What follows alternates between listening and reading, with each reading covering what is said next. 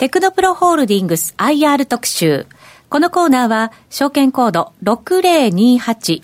東証一部上場、テクノプロホールディングスの IR 活動の一環としてお送りします。ご出演は、テクノプロホールディングス株式会社代表取締役社長兼 CEO の西尾康二さんです。よろしくお願いします。よろしくお願いします。こんにちは。よろしくお願いします。えー、テクノプロさんがご存知の方も多いとは思うんですけども、改めて技術系の人材サービスというビジネスモデルなんですが、はい、えー、御社の事業内容、ここから、はいここからお話を頂戴できますでしょうか？はい。あのー、今コメントにありましたようにですね、私たちの事業っていうのは、あの、技術系の総合人材サービス事業と、はい、いうふうに言っていましてですね、まあ、具体的にはエンジニアの派遣事業、それから自社でやってますですね、請負とか、受託開発の事業、はい、そしてエンジニア向けの教育研修事業、エンジニアの人材紹介事業などですね、いわゆる技術を切り口にしたあの人材サービスをお客様に提供しているということでございます。はいあの、その中でもですね、エンジニアの派遣事業っていうのが全体の売上の85%以上を占めておりましてですね、あの、エンジニアの皆さんを、まあ、原則当社の正社員として雇用しまして、まあ、事業を展開していますので、まあ、いわゆるあの、登録社員とか契約社員さん中心のですね、えー、事務派遣とか、えー、製造派遣などの人材派遣ビジネスとはですね、はい、まあ、大きく異なるビジネスモデルと言えようかと思います。今、社長のお話の中にあった技術というのがやっぱりキーワードになってくるんでしょうか。はい、そうでございます。はい。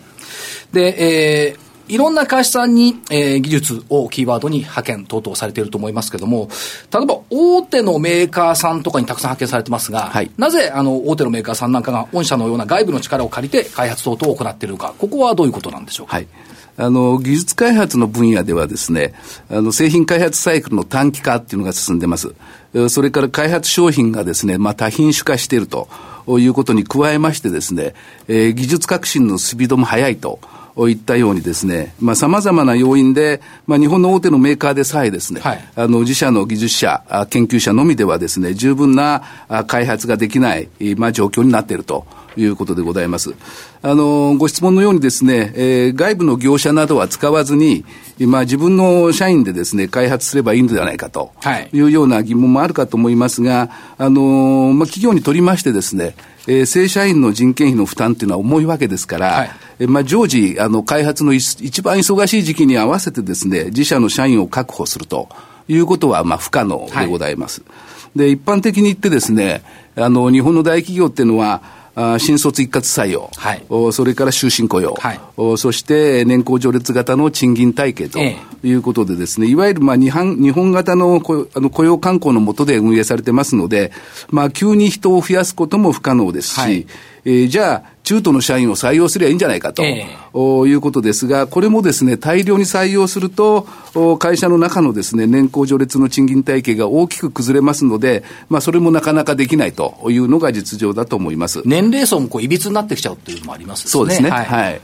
で、まあ、そういう意味でですね、あの、私たちの会社のエンジニアの皆さん、えー、これはですね、年功序列ということじゃなくて、はい、まあ、その報酬はですね、実際の経験とか、あの、スキルによって決められる、まあ、いわゆるですね、ジョブ型という働き方になってますんで、はい、まあ、お客様の要望にマッチした人材をですね、えー、タイムリーに供給できるということになってまして、はい、まあ、あの、雇用責任というのは当社にあると。はいいうことなんですが、あ従いましてお客様はですね、開発状況に応じて、まあ、弾力的に要因の増減が図れますし、えー、それから不足している最新の技術スキルをですね、はい、えー、獲得することも可能になると。いうことでですね、えー、今現在すでにですね、日本の産業界の技術開発とか研究開発の分野でですね、もう私たちのような事業会社がですね、必要不可欠になっているというふうに思います。はい社会のニーズが御社のような業態に集中してきているということですし、すねはい、かつ、その、顧客ニーズといいますか、お客様のニーズに応える、それからその必要なニーズを必要な時に提供するっていうことを、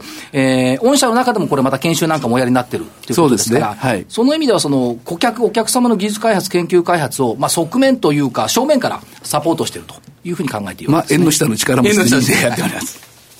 さて、えっ、ー、と、中間決算、えー、発表されましたけれども、中間決算の概要についてお話頂戴できますでしょうか。はいあの、2017年6月期の中核決算につきましてはですね、あの、先週の金曜日に、はい、あの、発表していますけれども、まあ、あの、簡単に申しますと、売上高が488億円と。はいということで、前年の中間決算と比較しまして、48億円、額にして48億円、はい、伸び率としましては11%の増加になってます。はい、えー、またですね、営業利益につきましては49億円と。いうことで、金額では6億円、はいえー、伸び率では12.9%の伸びということになってまして、まあ、いずれもあの従来予想していた数字をですね、上回っていまして、まあ、まずまずの実績を計上することができたんじゃないかなというふうに考えています。はい、えー今お話にありました、増収増益ということでございますけれども、増収増益の要因、背景っていうのは、どのようにご覧になっておられますか？あの、実はですね、あの、今年度の計画を作る段階、まあ、それはあの、昨年のまさに4月から6月の時点だったんですが、はい、あの、為替レートが急激に円高に進んでまして、えー、非常に今年はですね、厳しい年になるんじゃないかなというふうに思ってましたが、はい、まあ、蓋を開けてみますとですね、あの、お客様からのエンジニアに対するニーズっていうのは引き続き極めて、あの、強いものがあると。はいいうことでですね、えー、9月末、それから12月末ということで、派遣契約の更新のですね、えー、更新率もまあ前年とほぼ変わらない。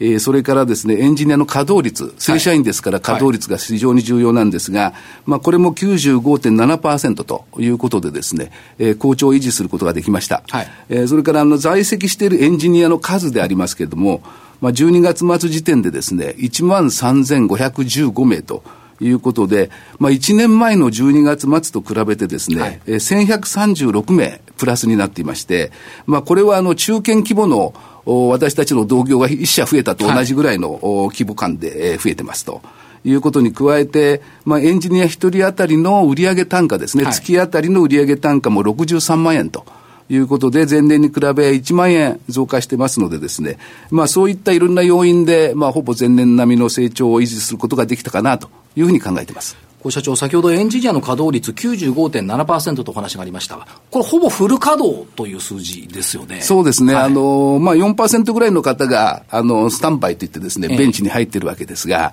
あの、その中でもですね、もうすでに、えー、1週間後、2週間後に決まってるっていう人、はい、それから新しく会社に入ったばっかで、えー、導入研修をしてる人もいますので、えー、実質はフル稼働そういうふうに捉えていいわけですね。はい、そうでございます。それから、えっ、ー、と、1136名1年間でプラスということは、まあ、1割近くが1年間で人数が増えてきたということですね。はい、これはやっぱり、あの、一つには御社の努力というのもあると思いますが、社会のニーズの高まりっていうのもこれ考えてよろしいんでしょうか？あの、採用の方はですね、はい、お客様のニーズっていうのは非常に強いんですが、採用はですね、はい、マーケットはもう年々厳しくなってまして、はい、まあそういう中でですね、私ども大体年間で2000名の、ええ、中途採用の技術者を採用してるんですが、あのここがですね、えー、東洋経済なんかの調査によりますと、はい、日本で最大の中途技術者を採用する会社ということで、はい、まあ、その中途マーケットで、あの中途採用のマーケットでですね、非常に大きなプレゼンスがある。はい、まあ、それが私たちのですね、会社の一つのコアコンピタンスかなというふうに考えています。まあ、採用については、あもちろんその、そそれなりに大変な努力をして、これを増やされてきたと考えるべき、そうでございます。ですね。はいえー、もう一つ業績面ですが、当期利益拝見いたしますと横ばいという感じがあるんですが、これは何かあ理由があるんでしょうか？あの、ご指摘の通りですね、あの、当期利益は40億円ということでありまして、あの、前年の上半期と比べてほぼ横ばいであります。はい、で、これはですね、あの、法人税の支払いっていうのを、あの、前年から再開をしてましてですね、はい、えー、税率が年々上がっていく途上にございます。はいで、税金の額は増えてますが、営業利益の増加とかですね、それから金融費用の低下と、いうことでですね、ほぼ同額のまあ当当期利益の水準を達成することがあのできたかなというふうにまあ考えています。まあその結果、まあ一応中間配当金についてはですね、えー、計画通り一株当たり50円をお支払いしたいというふうに考えているところです。はい、その上で、えっ、ー、と、通期の業績予想についてはいかがでしょうか？えー、先ほどちょっとご説明しました通り、はい、まあ、あの、中間決算の数字はですね、計画よりいい結果になっているわけでございますが、えまあ、通期予想については、当期利益をですね、77億円のまま据え置いております。はい。で、理由といたしましては、あの、特に株主の皆さんへの配当の原資になります、まあ、税引き後の当期利益でございますけれども、まあ、先ほど申し上げた理由でですね、営業利益が増えれば増えるほど法人税のですね、税率が高くなるという可能性がございますので、はい、えちょっと保守的に据え置いているということでございます。はいえー、さらに加えてですね、中期経営計画、こちらの進捗状況についてのお話を頂戴できるとありがたいんですが。はい。えー、おかげさまでですね、あの、一昨年発表しました、あの、中期経営計画の進捗は非常に順調に進んでおります。はい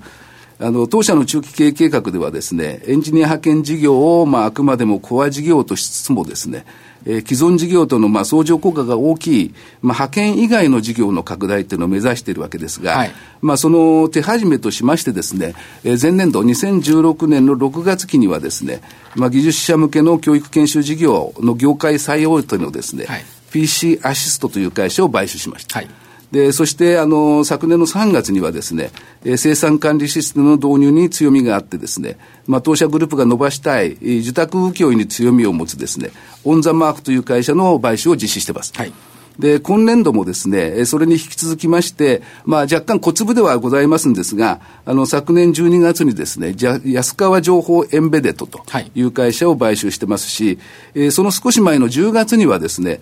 プレイネクストラボという会社へですね、持ち株比率48%ということで出資を実行しています。いずれも御社のコア事業にと相乗効果があるとい。うことですね、はい、今お話ありました安川情報エンベデッド社、こちらについての買収の目的っていうのはどのあたりにあったんでしょうか？この安川情報エンベデッド、あの、その後ですね、社名を変えてまして、はい、テクノプロエンベデッドにしましたんですが、はい、ここはですね、あの、鉄道輸送事業、はい、これに必要なですね、自動改札機とか、えー、券売機、えー、さらには窓口業務で使う端末などのですね、システム構築につきまして、まあ、受託請負の形態でですね、ええ、まあ、そしてあの、組み込みソフトの技術を駆使して、まあ、技術開発を行っている会社になります。はい。はいで、会社名についております、あの、エンベデッドという、ええ、あの、英語の意味なんですけども、これはあの、組み込むとかですね、えー、埋め込むとい。うような意味になってましてですね、この組み込みソフトというのは、あの、特定のハードウェアですね、例えば家電でもそうですし、はい、えー、車の電子デバイスもそうなんですけれども、まあ、高速で効率よく動かすためにですね、専用に開発される、まあ、ソフトウェア技術になります。はいで、現在、あの、この組み込みソフトの技術スキルを持つですね、エンジニアっていうのは圧倒的に日本で不足をしていまして、はい、まあ、特にあの自動車業界なんかではですね、引く手あまたという技術になってます。で、まあ、今回のあの、買収でですね、えー、50名弱の組み込みソフトのスキルを持つ優秀なエンジニアをですね、一挙にまあグループに迎えることができましたので、はいえー、今後は、まあ、当社グループ各社との連携でですね、えー、組み込みソフト分野での、まあ、受託開発というのを積極的に推進していきたいというふうに考えまして、買収を決断いたしました。まあ、エンベデッドという名前を聞くだけで組み込みソフトとこういう印象なんですけども、はい、これやっぱりどうでしょう、世の流れの IoT、 Internet of Things ですとか、はい、あるいは自動車の自動走行ですとか、はい、そういったところのニーズがやっぱり高いっていうふうに考えてよろしいんですか？あの、もう、それはこれからのニーズということで高くなりますし、今現在もですね、車なんかはもうすべてですね、エレコエレクトロニクスの塊でございますので、はいはい、えー、それぞれのですね、あの ECU と言ってますけれども、まあそういったものにこの組み込みソフトの技術が使われているということでございます。はい現実問題としては、今、引く手あまたみたいな印象を受けたんですが、技術者さんの引く手あまたみたいに考えてよろしいんでしょうか？はい。もう、あの、市場にはですね、ほとんど、あの、技術者、あの、この経験のある、組み込みソフトの経験のある技術者ってね、おりませんでですね、はい、えー、当社ではですね、もう経験のない方に、えー、自社でもう教育研修をしてですね、育て上げてると。こんな努力も、まあ、続けながらですね、えー、人を供給してます。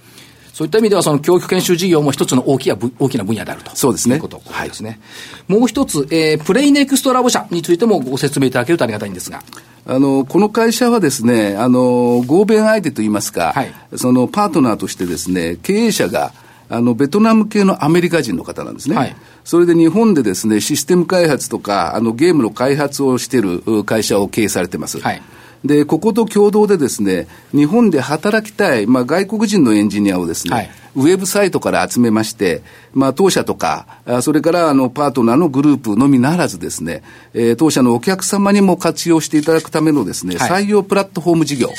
これを推進する会社がですね、プレイネクストラボという会社になります。はい、採用プラットフォーム事業ということ。そうですね。はい。はいあの、パートナーの経営者がですね、まあ、先ほど申し上げましたように、ベトナム系の人でございまして、えー、かつその会社で働いている IT エンジニアの多くがですね、ベトナム人ということで、はい、まあ、日本にいるですね、ベトナム人のエンジニアとの人的関係が非常に強いということ。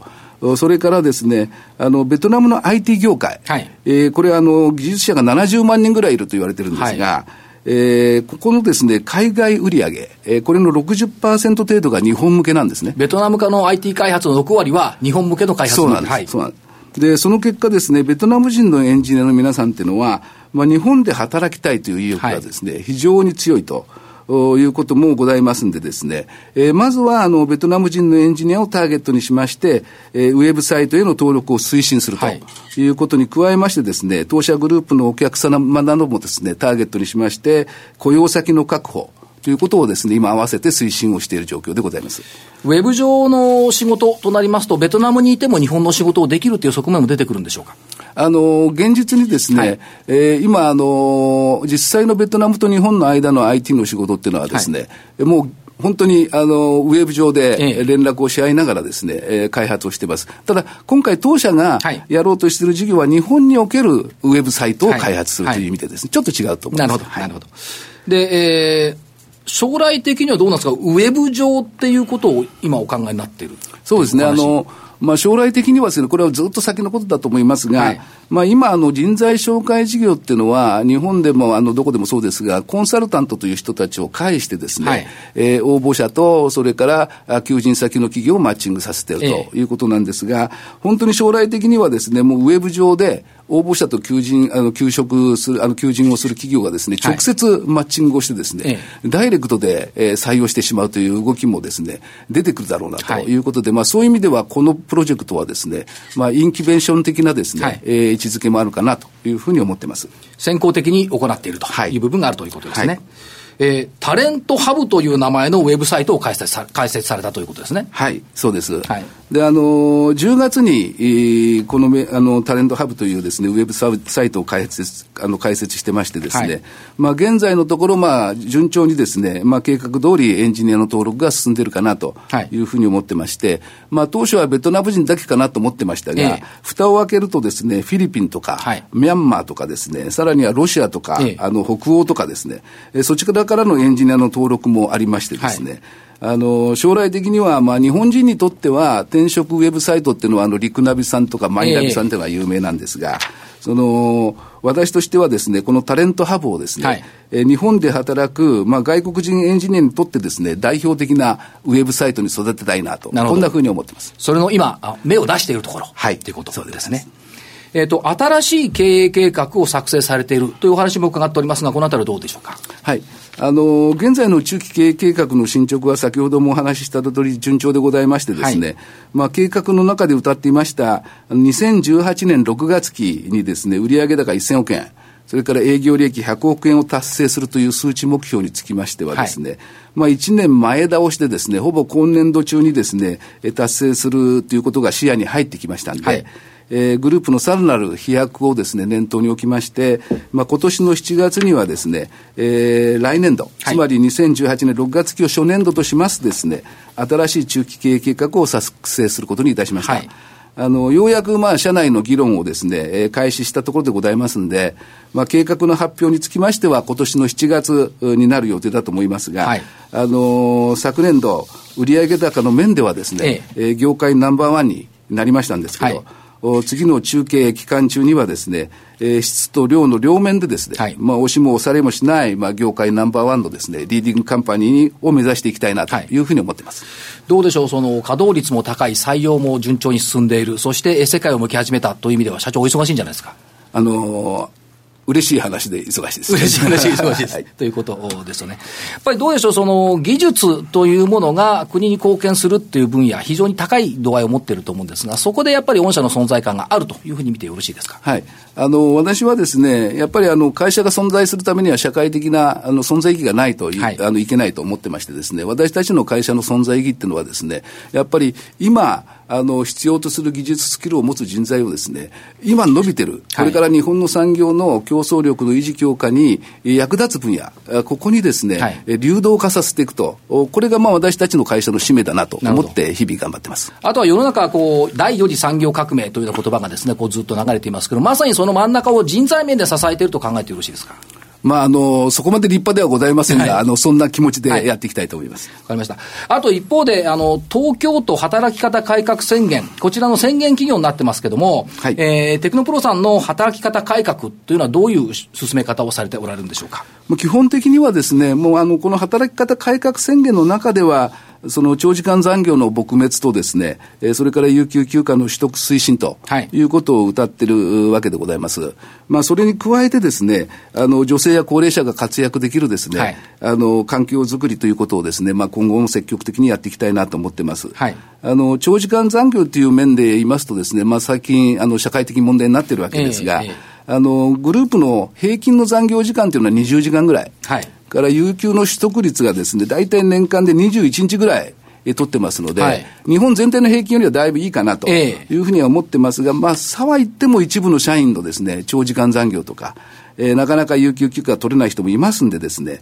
まあ、折に触れまして、私自身がですね、あの、社員一人一人の健康の維持増進とか、はい、えー、家族との時間を大切にしてくださいとか、えー、自己啓発のための時間とか趣味の時間を取りなさいとかですね、はい、えー、まあ、そういったことをして、まあ、ストレスをためないようなですね、はい、あの生活の重要性っていうのをですね、まあ、訴えてます。なるほど。まあ、あの、平均残業時間月間で20時間程度ということだったんですけども、まあ、そんな長時間ではないと思いますけども、まあ、長時間残業っていうのはこれ、社長個人の考えで結構ですけど、どうやったらこれなくなるとお考えになっておられますか？あの、一番大事なことはですね、やっぱりサービス残業の撲滅だとまず思ってます。はい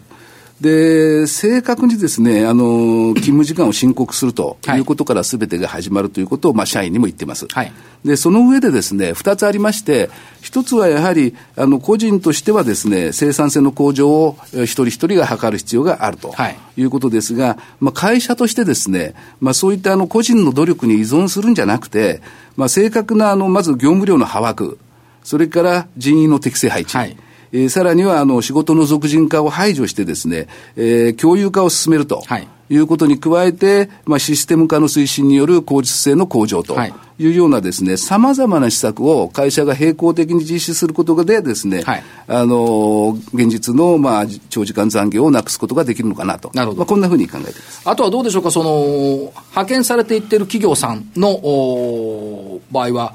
まあ、派遣企業さんの場合はお客様の協力、これも必要になってきますよね。そうですね。あの、私たちのコアの事業っていうのは、まだ、あの、エンジニアの派遣ですから、はいあの、派遣の場合はですね、あの、残業時間の管理っていうのはお客様の責任になります。はい。まあ、そうは言ってもですね、あの、雇用元は当社でございますので、はい、えー、管理責任がございますのでですね、あの、長時間残業については、あの、が続いているエンジニアについてはですね、まあ、個別に対象者をピックアップしまして、はい、本人にも注意をしますし、えー、さらにお客様に対してですね、最初は口頭、はい、それからどうしても、あの、長時間残業が続く場合はですね、文書でですね、えー、お願いをするといった取り組みをですね、まあ、日常的にやっております。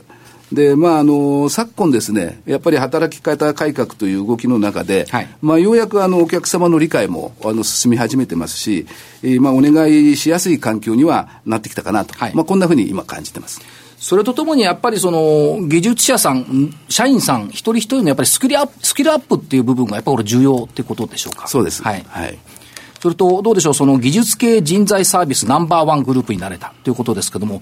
今後、ここはますます拡大する分野というふうに見ているとよろしいでしょうか？あの、私はですね、はい。あの、どちらかというと、事業の多角化を進めてます。はい。そういう意味では、あの、派遣というのはですね、お客様のどうしても、あの、事務所で働くことになりますので、えー、えー、できればですね、あの、受託開発の仕事とか、はい、あの、教育研修事業とかですね、えー、技術コンサルティングの仕事とか、はい、自社の仕事をですね、えー、もうなるべく増やしてですね、はい、エンジニアの皆さんが、いかに、えー、会社に対してですね、貴族意識を持ってですね、一生懸命やってやっていただける、まあ、そんな会社を作りたいなと、こんなふうに思って技術系人材から技術術サービス。そうですね。っていったところに、将来は見据えているといったところですね。はい。わ、はい、かりました。どうもありがとうございました。どうもありがとうございました。それではここで番組からプレゼントのお知らせです。今日放送のテクノプロホールディングス IR 特集の感想をお送りいただいた方の中から、抽選で10名様に、テクノプロロゴ入りのフリクションペンにノートをセットにしてプレゼントいたします。ご希望の方は、ザ・マネー番組ホームページからリンクしている、テクノプロホールディングス IR 特集、ウェブサイトの専用フォームから、感想をお送りください。また、おはがきの方は、郵便番号105-8565、ラジオ日経、テクノプロホールディングスプレゼント係宛てまでお送りください。締め切りは2月28日です。必ず番組の感想をお書き添えください。お待ちしています。本日は西尾社長にお話しいただきました。ありがとうございました。どうもありがとうございました。テクノプロホールディングス IR 特集。このコーナーは、証券コード6028、東証一部上場、テクノプロホールディングスの IR 活動の一環としてお送りしました。証券コード6028、東証一部上場、テクノプロホールディングスは、国内最大規模となるおよそ1万3000人の技術者、研究者を要する技術系人材サービスグループ、テクノプログループ各社の統括、運営を行っています。社会を動かすエンジニア集団へ。証券コード6028テクノプロホールディングスにご注目ください。